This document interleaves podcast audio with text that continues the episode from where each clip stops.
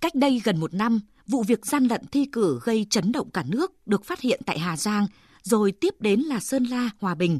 Trong vòng một năm, một loạt cán bộ có trách nhiệm trong ngành giáo dục tại các địa phương này bị mang ra xử lý, cơ quan công an quyết liệt vào cuộc, hàng loạt sai phạm bị phanh phui. Tới giờ, tai tiếng này vẫn là một nỗi tủi hổ với ngành giáo dục tại các địa phương xảy ra sai phạm và là bài học lớn với ngành giáo dục quốc gia ngay trước kỳ thi Trung học phổ thông quốc gia năm nay, Bộ trưởng Bộ Giáo dục và Đào tạo Phùng Xuân Nhạ đã có công điện gửi Chủ tịch Ủy ban Nhân dân các tỉnh, thành phố và hiệu trưởng các trường đại học cao đẳng sư phạm, đề nghị tiếp tục chỉ đạo sát sao, phối hợp tổ chức một kỳ thi an toàn, nghiêm túc và minh bạch.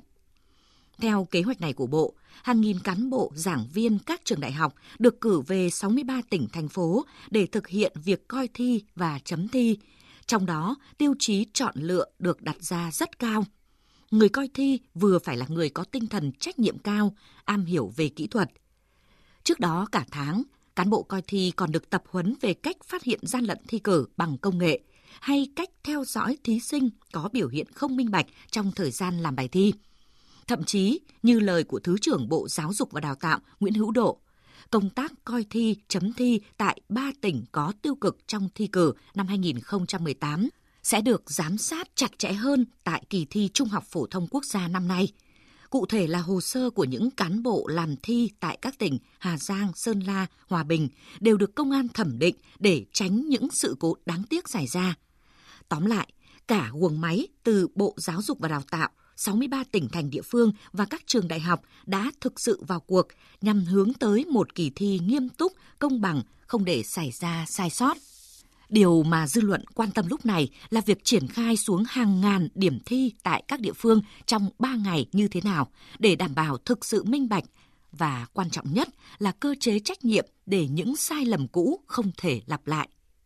Bài học đau xót từ kỳ thi năm ngoái cho thấy hầu hết những cán bộ mắc sai phạm lớn đều là cán bộ địa phương, nhưng tới giờ chưa thấy lãnh đạo địa phương nào đứng ra nhận trách nhiệm khi để xảy ra những sai phạm nghiêm trọng đó.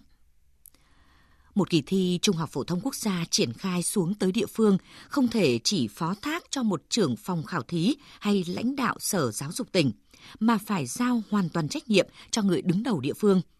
Giao rồi nhưng vẫn phải giám sát mở rộng để các hội đồng thi không thể múa tay trong bị, làm tổn thương tới niềm tin vào sự công bằng minh bạch của các em học sinh trước ngưỡng cửa cuộc đời. Bài toán trách nhiệm không thể khác, phải là người đứng đầu địa phương đó. Không phải ngẫu nhiên mà Phó Giáo sư Tiến sĩ Mai Văn Trinh, Cục trưởng Cục Quản lý Chất lượng Bộ Giáo dục và Đào tạo, khi trả lời phỏng vấn của phóng viên Đài Tiếng Nói Việt Nam hôm qua đã nhấn mạnh con người là yếu tố quan trọng nhất để đảm bảo một kỳ thi minh bạch, công bằng. Hay nói cách khác, kỹ thuật cũng chỉ là điều kiện cần, con người mới là điều kiện đủ.